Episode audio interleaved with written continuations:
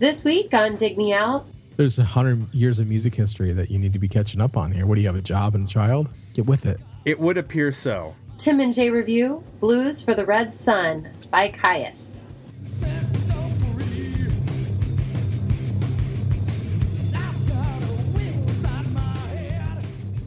Hello and welcome to another episode of Dig Me Out.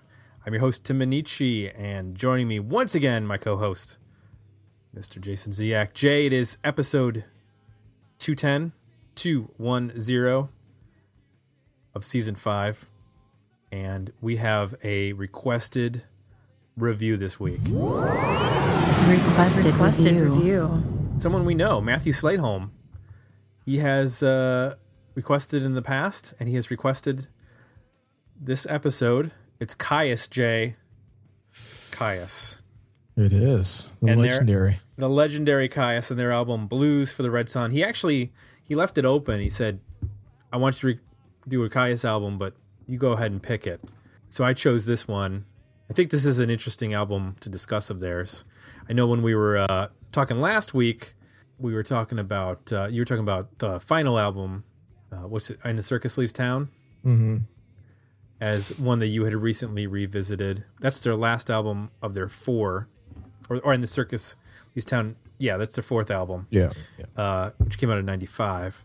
This is from a couple of years earlier. Were you as familiar with Blues for the Red Sun as uh, Circus Leaves Town?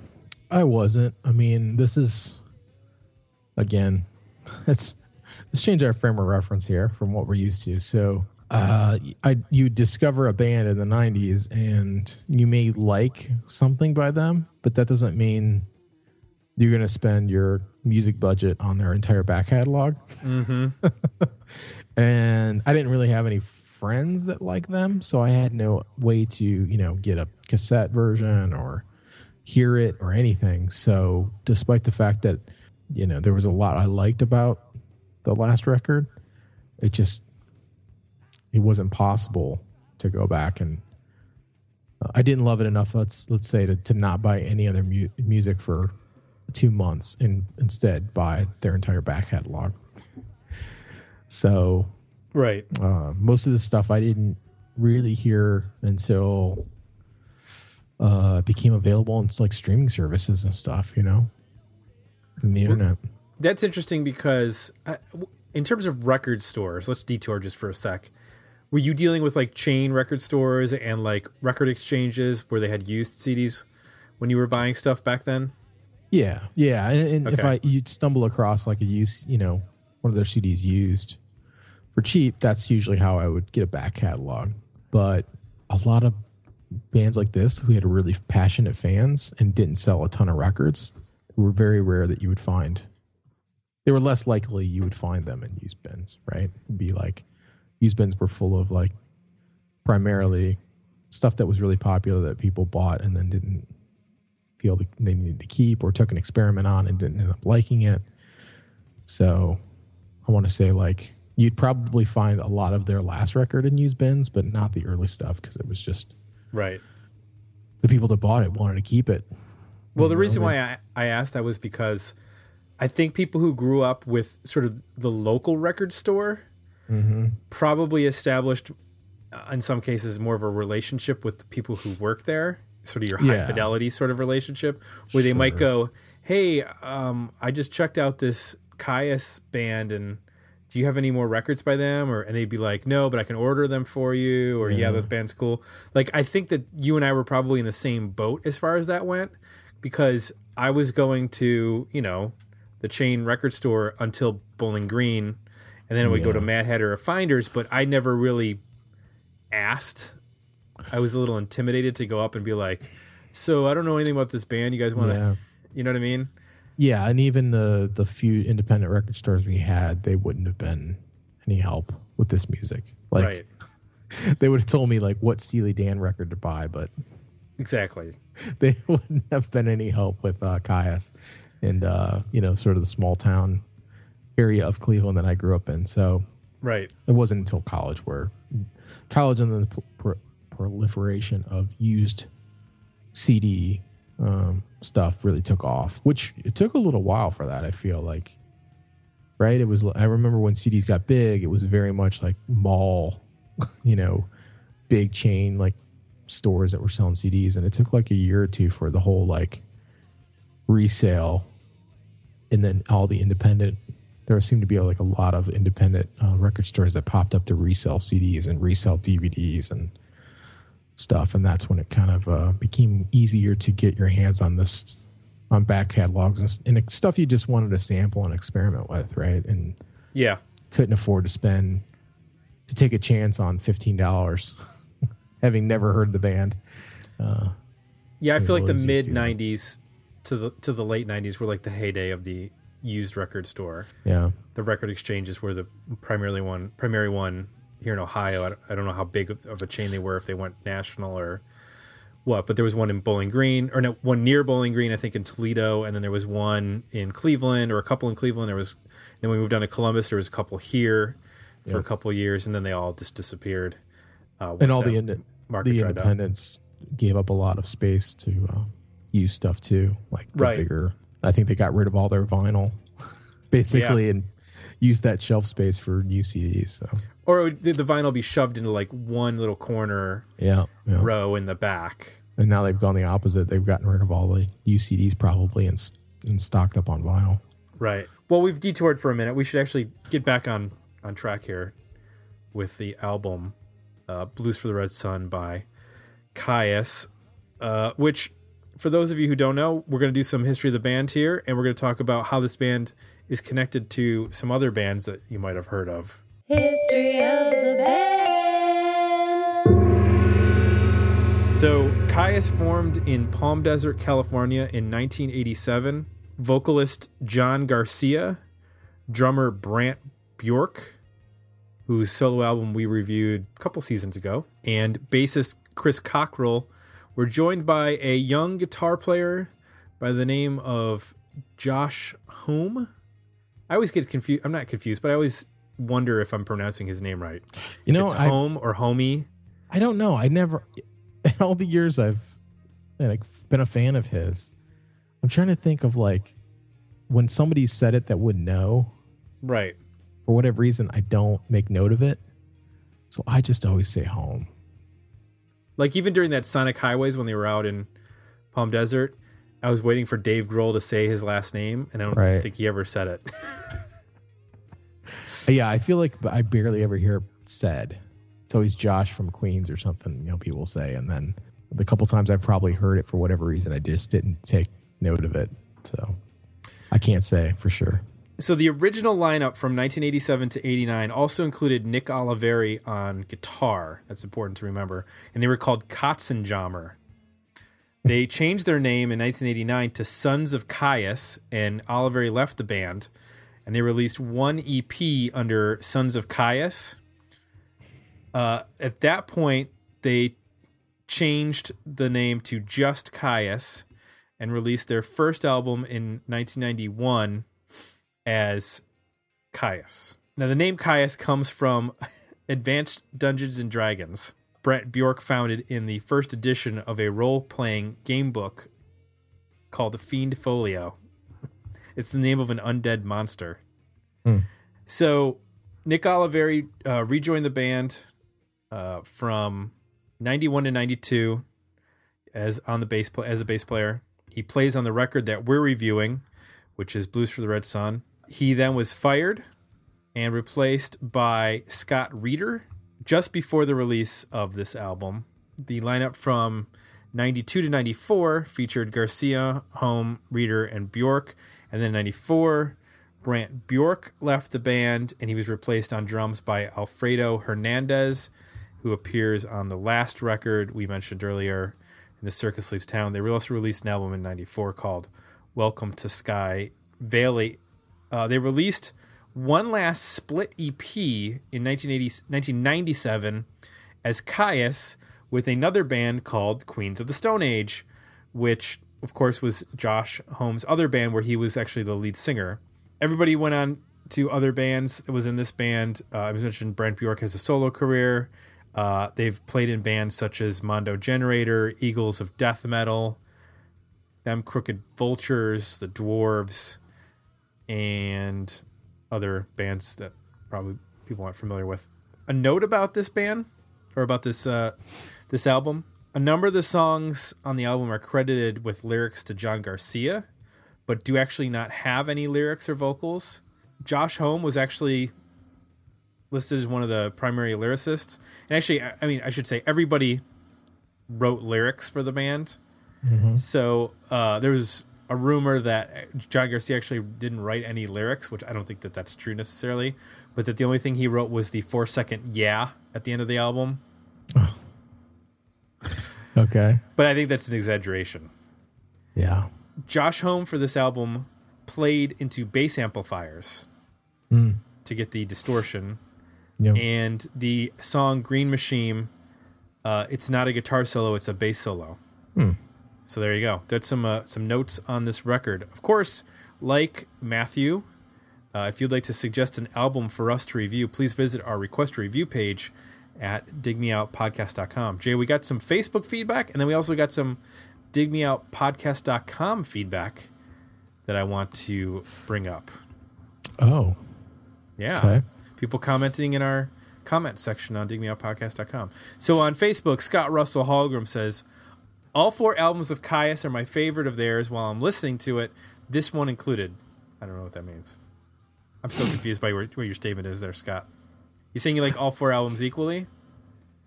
I guess so. Or this one is his favorite. I'm not sure. Uh, Eric J. Peterson says, I recall seeing these guys on Headbangers Ball and picking up the album. I really like the single Green Machine and did pick up other Kyuss releases. As I'm sure you're going to talk about, Kyuss was one of those bands that reached a few people but influenced a whole scene and sound. They were doing what so many other bands in the 90s did, taking elements of those bands like Thin White Rope and The Obsessed and making a roadmap for the bands that would follow. Now, I've heard of The Obsessed, but I have not heard of Thin White Rope, so that'd be something I have to I haven't either. I've heard of the obsessed, but I have not heard of the white rope. Hmm. And then on our digmeoutpodcast.com page, Scott Witt says, Love this album. Fuzzed out awesomeness. This was a great album for us metalheads in the sea of flannel. Odd listening to this and hear how Josh has changed so much, but John still sounds the same. Always thought Desert Rock was a dumb name. Um, and then Bong, uh, excuse me, Big Fat Bong Rips says, Okay. it says all time classic stoner metal album subtle here. name. Yep.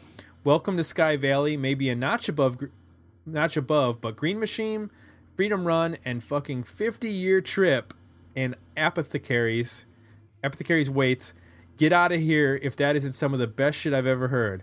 Kyuss was great, and Queens of the Stone Age are pretty awesome, but I still prefer Josh's riffs in Kyuss. That's something that we can debate. And then, last but not least, Nick Oliveri's meth dealer says, yes, that's mm. his name, Nick Oliveri's dealer. He says, "Oh yeah, that's the shit right there." None of those are spelled correctly. so that's it. That's our comments on this record.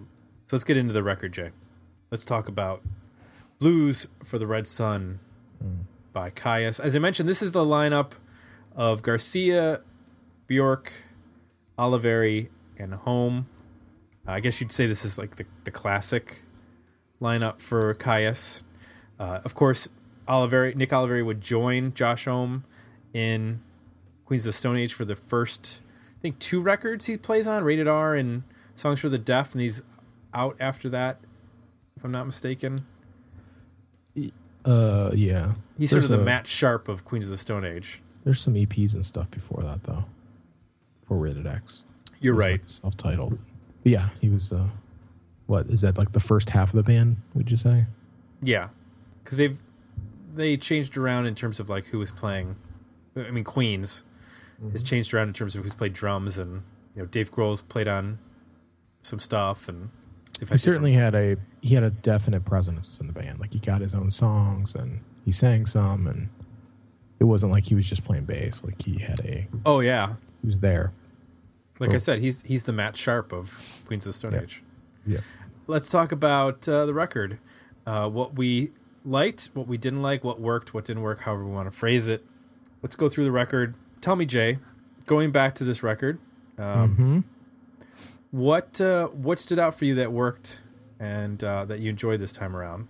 Well, one of one of the things I thought about going into this, and I think it was the album title that sparked the the connection for me. It was, um, you know, it's when Black Sabbath went in and did their last record. The one of the things that uh, who produced that, drawing a blank right now. Rick Rubin. Rick Rubin. Rick Rubin wanted them to focus on was being a blues band. So instead of them going in and trying to like be the gods of metal and try to make the heaviest metal record ever, um, you know, I think one of his production uh, notes and areas of focus was to get them to go back to how they started, which was them interpreting the blues. Mm-hmm. Um, and I think going into this record, I found that interesting because I think, you know, obviously Black Sabbath is a huge part of Kyuss. And in a lot of ways, I think that at least with this first record, I didn't notice it as much on the last record, but on this record, you kind of can hear that. Like they are, in some ways, interpreting blues in a whole, but even in a different, you know, uh, maybe more extreme way that even Sabbath did, or at least a, Mhm. a different way than they did. So that was one, just kind of like, where did they come up with this, you know, kind of thing as you're listening to the record? Where did they come up with this sound? And that was one of the things that stood out to me a little bit is they, at the very least, if they weren't listening to blues, which I don't know that they were, they were at the very least understanding that aspect of Sabbath when they were inspired by a band like that. That that's where that's where it was coming from. It wasn't just an intent to be the heaviest, most evil band ever.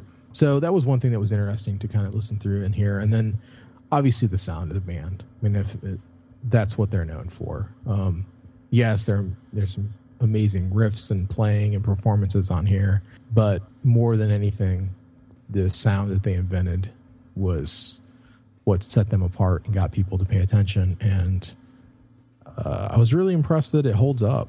I was expecting to kind of go back to a record this old, and um, the fact that you know it is very much based on a that big, huge fuzz, you know, sound and very distinct low end. That I thought maybe it would sound a little thin, you know, in contrast to the fact that we've kind of gotten used to that at this point. There's so many bands that have done that, but Right. uh, I felt like it really held up really good. I thought the drums sounded fantastic. I don't remember the drums sounding this good. Like when I think of them, I don't think of them as much about that. I think of just the big wall of fuzz, and uh, you know, it it it it holds up sonically um, for sure. Now, does it hold up as from a creative standpoint now? Um, that's something I struggled with a little bit, but we can kind of go down that road uh, after we hear what you liked. Well, it was interesting going back. I, a couple years ago, I, I went through. I mean, they only have a four album catalog, so I, but I went through and I spent some time with all the records, and I definitely feel like the progression from Wretch to this, in terms of sonically and songwriting, is pretty huge. And I feel like this and Welcome to Sky Valley is where they sort of hit their peak in terms of the sound of the band and sort of hitting their stride. And then they, I- feel like, in the Circus Leaves Town ends on a on a good note, but it's not quite as it's not up to the middle two releases. And going back now after having been away from it from a couple years, and like you said, there's a lot of bands that do this like heavy fuzz. It's nice to hear how f- even now how fresh this sounds. And I think I was really I, I think amazed at like how simple a lot of these songs are Yeah, but they're played with so much energy and they're so well produced that this could sound muddy and mucky and yeah, just not hold up.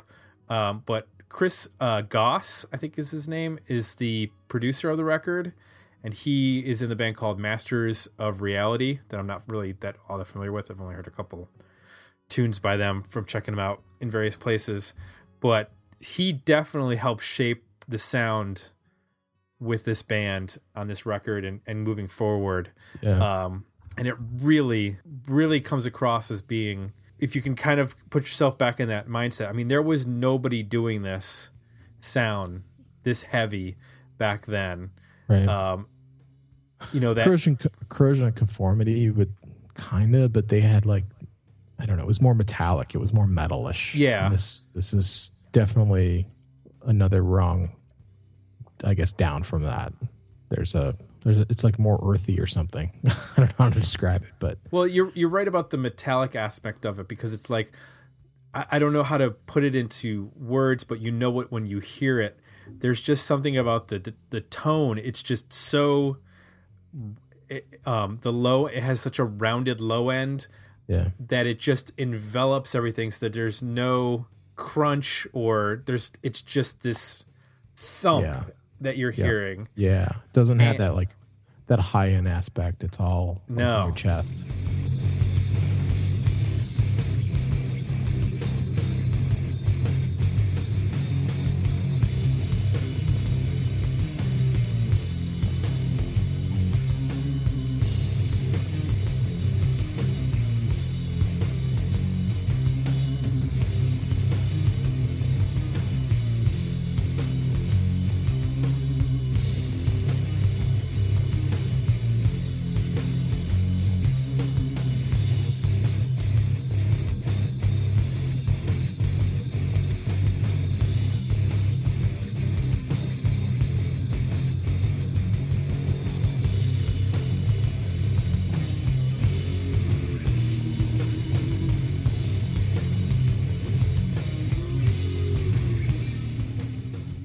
And when I listened to these records years ago, I was attracted to the more up tempo stuff on the record, like Green Machine and Allen's Wrench and and those types of songs and the stuff from the other records. But I think going back, I got I, I really appreciated some of the more um, not necessarily slower, but the, the thing the songs that take a little bit more time to develop and the stuff that's a bit more I hate to use the word groove groovy, but the stuff that's not so you know this, th- these were guys that started out in punk bands. Um, if if uh, read some of the early really early history on them, and the punk music didn't play well out in the desert, just didn't sound good. So they started slowing down and fattening up the tones because Yeah. it played better when they were playing outside in the desert Yeah. um, you can still hear some of that punk influence in those in the tempos on some of the up tempo stuff, and even more so on the first record on Wretch. Uh, but they're still there on some of the songs. But you can really hear them finding them, finding that quote unquote desert rock groove uh, on the songs on this record. That and that to me was like, you know, that was setting the blueprint for the next twenty years. Yeah, so I guess to tie that back to my opening monologue, I guess that's what they like as Zeppelin translated blues into what they did. They translated punk into what, you know, into something that worked for them. And you can hear it in some of the tempos. You can also hear it in some of the the vocal phrasings used, especially in verses, like I don't just the rhyming patterns and things. They sound like slowed down punk songs, um, even from a vocal standpoint. Yeah, I mean that's interesting in terms of what they were, you know, taking their inspiration from, but then completely routing it through a whole new, I don't know, process and aesthetic. Um, and it was really interesting in the. I'm assuming you saw the Sonic Highways episode with the Yeah, they talk about them quite a bit and it, it makes total sense. Like when you're playing outside with no walls the, the, bass tones don't uh, there's nothing to sort of they just carry out and you don't hear them. And all you hear is the high end. So if you're playing punk rock it just sounds like you know tinny and kind of awful. You need a room to capture that low end and bounce you know kind of reflect it back so people can hear it and fully under, you know hear the full spectrum. So it makes total sense that in that environment you know they just completely rethought you know what they should be doing to make it sound good in that in that setting which invented this sound. I mean that's why they use bass amps right? To get those to get your your tone down to that frequency that so that it still had power when you're standing in the middle of a desert. You Right. have to use different speakers and a whole different setup which is really interesting. You know it wasn't just you know it didn't come out of them just trying to be goofy you know it actually had a purpose. It was designed that way for a reason which is, is pretty cool. I, think one of the things that I, I found interesting in listening to songs like Freedom Run and some of the more mid-tempo uh, tracks is the callbacks to the stuff that was heavy but wasn't Zeppelin. Um, you know, I heard stuff like obviously hear you hear things like Cream and Mountain and those kind of bands, and then you know men, bands like Hawkwind get mentioned for the more like spacey elements. And that's Yeah. a band. That's a band that I have always intended to go listen to Mhm. uh, more of, but I've just never uh, spent the time with them, and I, I really should.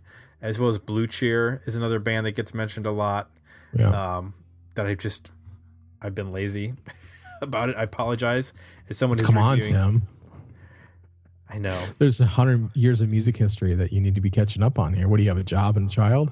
Get with it. It would appear so. But uh, no, it was cool to hear in those sort of more mid tempo, less punk rock callbacks to sort of the beginning of heavier psychedelic music that was, they even predated, you know, Sabbath in terms of its being heavy. Because Sabbath is sort of like the go to. Everybody who's heavy and got a groove, oh, you know, they're obviously they're related to Sabbath you know when you talk about like cream and deep purple and you know zeppelin those sorts of bands Yeah.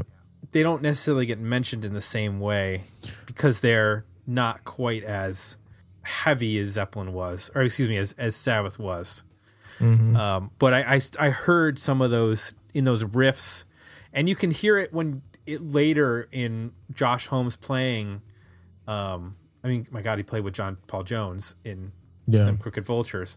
I mean, there's lots of throwbacks to that really early, you know, late '60s, the early, the real early beginnings of psychedelic hard rock.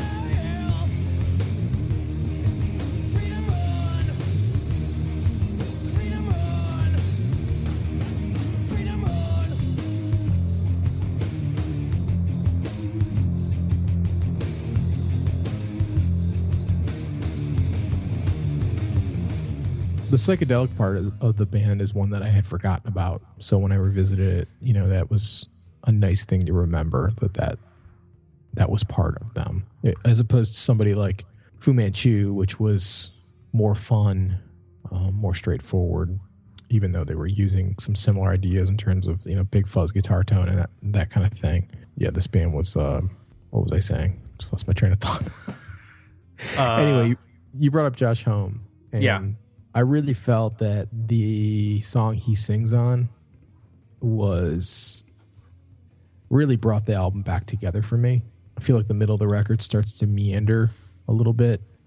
Um, there's certainly some good performances and good moments in every one of those songs in the middle, but it gets a little instrumental heavy and it just gets a little, you know, you start to like lose a little bit of your passion or interest in it. And then when his song comes in, I felt like it was a complete refresh. Like I perked back up and it gave the record a, a shot that it needed. Um, just from the even if from the standpoint the voice is different, the approach to the vocal is different. Like he is very, his vocals is very clean, whereas Garcia tries to sing with a lot more rasp on this record. You know, he's really pushing his voice to to have some fuzz, you know, as well.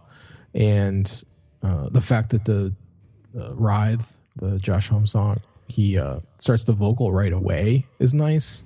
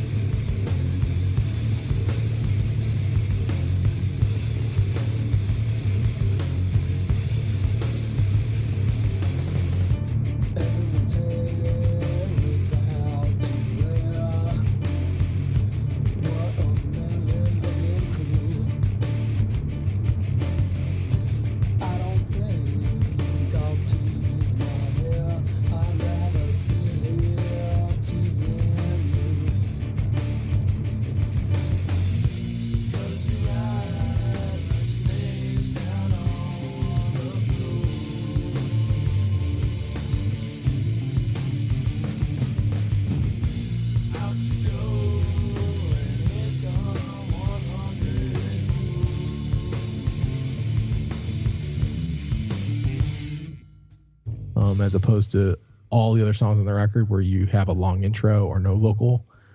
Um, sometimes that you go like three quarters through the song before the vocal starts, and it also just gives you a sense of you can hear the origins of Queens of the Stone Age in it. Um, there's a piano, what sounds like maybe a piano in the second verse Mm-hmm. in that song. I, I'm not sure if 100% what that is, but it's kind of like that single note, little, you know, pluck that comes in the second time they go through the verse. I'm like, oh, that's totally like he turned that into an entire band. Like that whole idea of, you know what I mean? Mixing those instruments in and that kind of technique of when to bring that part in. And so I just, I felt that that song was uh, historically interesting, but also on the record. It seemed to me uh, it, it kind of saved the, the end of the record for me. Now, what you mentioned Fu Manchu, and I, it's interesting because in terms of, you know, the, the sonic palette, they're in the same ballpark. Mm-hmm. And I had always kind of thought of as Fu Manchu as following, but when I did my research, Fu Manchu actually put out their first single in 1990, which mm-hmm. is a year before the first Kyuss album comes out, Yeah. and they were in a different part of California. Um, Yep. so they were really on parallel tracks, sort of mm-hmm. developing similar. Obviously, I think what you mentioned uh, with regards to Fu Manchu being more fun, like they wrote very condensed, less psychedelic songs. Right, I mean, they, they do take some trips into the psychedelic department from time to time, but not in the same way that No. Kyuss does. It's a bit more of a party kind of vibe, you know? Right. Uh, as opposed to like trippy shrooms kind of thing that Kyuss can sometimes get into with a lot of like delay effects and just weird sounds and stuff like that. I think that what was so interesting was that these were some pretty heavy bands, and I don't think of California as producing a whole lot of heavy music. And it's odd that this sound, this heaviness, which uh, you know you could say originates in the UK with Yeah. in, with Sabbath, really found its second wind, um, or third wind, I guess. I don't know if you. I I, think of this as sort of the the next iteration of that heavy bass driven guitar riff stuff with Fu Manchu and and Kyuss. It doesn't seem like it would come out of there. It seems like it would be like a something that would come out of the Midwest from a more of a working class, you know, dreary sort of, or even like a Seattle where it would be like more dreary and. You know, well, you- yeah. I, well, that's the thing. It's not uh, the the. So we did. Uh, we've done Corrosion Conformity. I think they're a California band, right? And Smile had some fuzziness kind of thing to them that would be in this ballpark, and they were a California band. So I feel like the um, the difference is that it's not really dreary. It might be political or psychedelic or like trippy, but it's not like Seattle where it's self-loathing and you know what I mean, like introspective, depressing kind of stuff. So in that way, it like it feels authentic. I think it is authentic to sort of the California culture, but you know, you still got kids that are bored. You know, especially these guys and some. You know, they're in remote areas. Even though it's California, it's still you know they're out in the desert with nothing to do and right. you know parents aren't around and whatever and just making shit up to to entertain themselves and you know that can happen just about anywhere it's not Just like to set the Los record Angeles. straight, uh, Corrosion of Conformity is from North Carolina. oh okay why did i think they were from california I don't know. Hmm. I do not know. Well, we're off on ram talk. It's the only Uh, other band that I thought of was in the same sort of ballpark is Monster Magnet, and they're from the other side of the country. yeah They're a Jersey Uh, band. and i thought um thong song hmm kind of got into a monster magnet area for me like the vocal is out by itself Yeah, and for like the first two like minutes of the song. Yeah, kind of a broken riff, and it just reminded me of what Monster Magnet would have done it, you know, around this time. Yeah, I didn't think it was particularly good for Kyuss.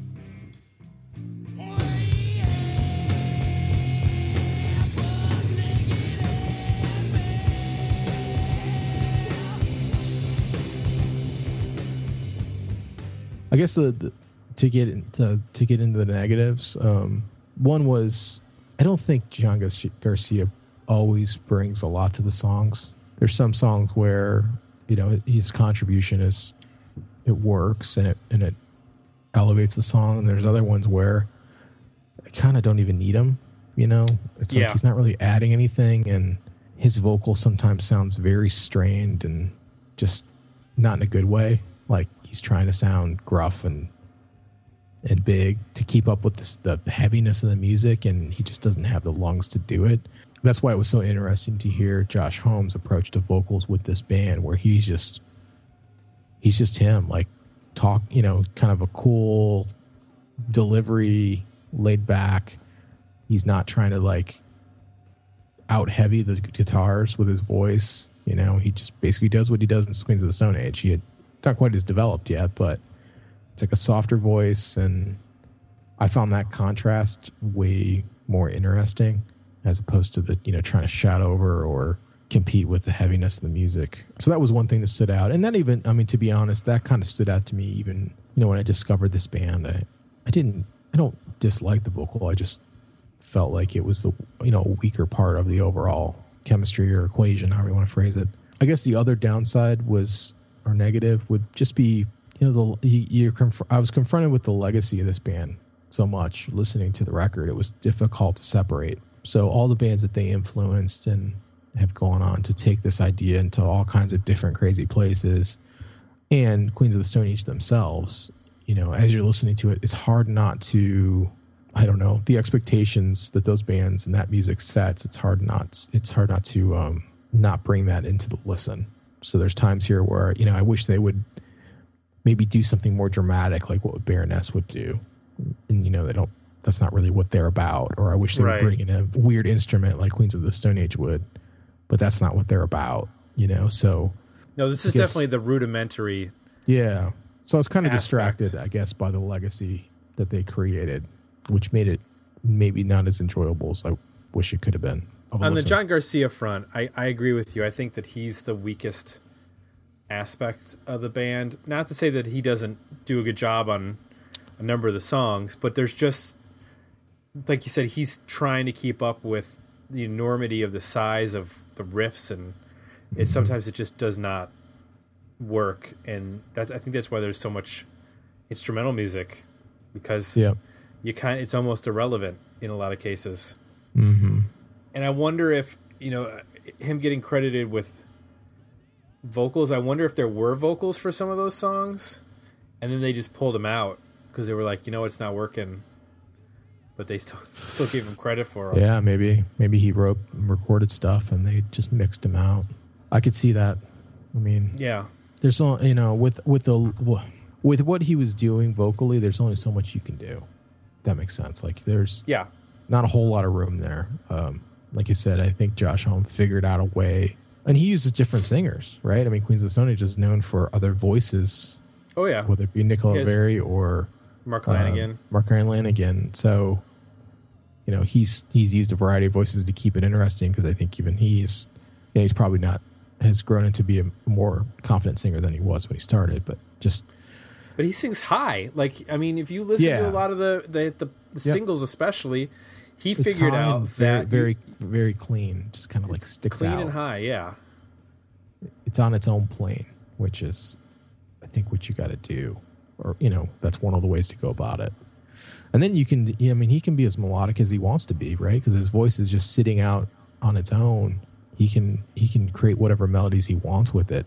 Uh, whereas I think with the approach that Garcia takes, it's so um it's so emulating and so trying to be uh, close to the music that he also finds himself just following the chords of the music. Which you know, do I really need that? you know what I mean? If I'm interested in another melody on top of this, do I need a a voice doing the same thing that the guitars are doing, but the guitars are doing way more awesome? Right. So I mean, it's it's it's not the kind of thing where it's a failure because of it. It's just again when you hear what others did with this idea since them, you can't help but kind of wish some of that was here. It's not. So let's talk about our overall reading then. Uh, worthy album, better EP, or decent single. Jay, I'm gonna start with you. Oh, I think it's a worthy album. I mean, there's you know of the 14, probably eight to nine that you know I think are really good, and the ones that aren't, there's at least enough performance wise, um, awesome drum fills and really cool guitar riffs and just awesome grooves and sounds that you know they're still worthy. They just don't all hold your absolute 100% interest through them, but I think it's a worthy record. I'll agree with you. Uh, I, I- and also on the eight or nine, I think this make a killer eight or nine al- uh, song album. Um, and I think this was re-released on vinyl a couple years ago, so I, I would like to hear the the vinyl version of uh, this record. Put this on my record player. So that's it for us and Blues for the Red Sun by Kyuss. We need to thank Matthew Slateholm for allowing us to uh, revisit this record. It's a very cool record.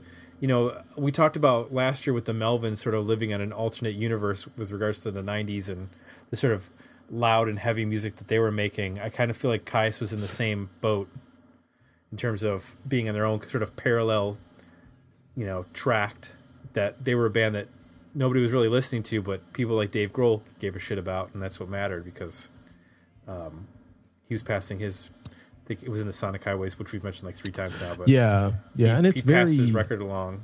Yeah, and it's very. Um, I mean, it is easy to put yourself, you know, for a moment in that in that headspace of like never hearing something like this before and hearing it for the first time and realizing like, holy shit, this is this is the start of something awesome. Mm-hmm. So Yep. there's no doubt about it. for that. For that alone, it's a worthy record. Absolutely. So, if you have an album you would like us to review, please head on over to our request a review page at digmeoutpodcast.com and we will do so. And of course, if you like what you heard, please consider leaving a positive feedback for us at iTunes. Uh, that's our review of Blues for the Red Sun by Kyuss. Thanks, Matthew. Once again, we appreciate it.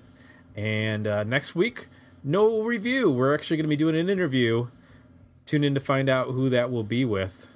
That's our start of our monthly end of the month interviews. We're doing it 12 in a row. Or 12 months in a row. Not 12 interviews in a row. Dear God, that would be a lot of work. No, 12 months in a row. Part of our new schedule for 2015. So, for Jay, I'm Tim. We're done. We're out. And we'll be back next week with another episode Dig Me Out.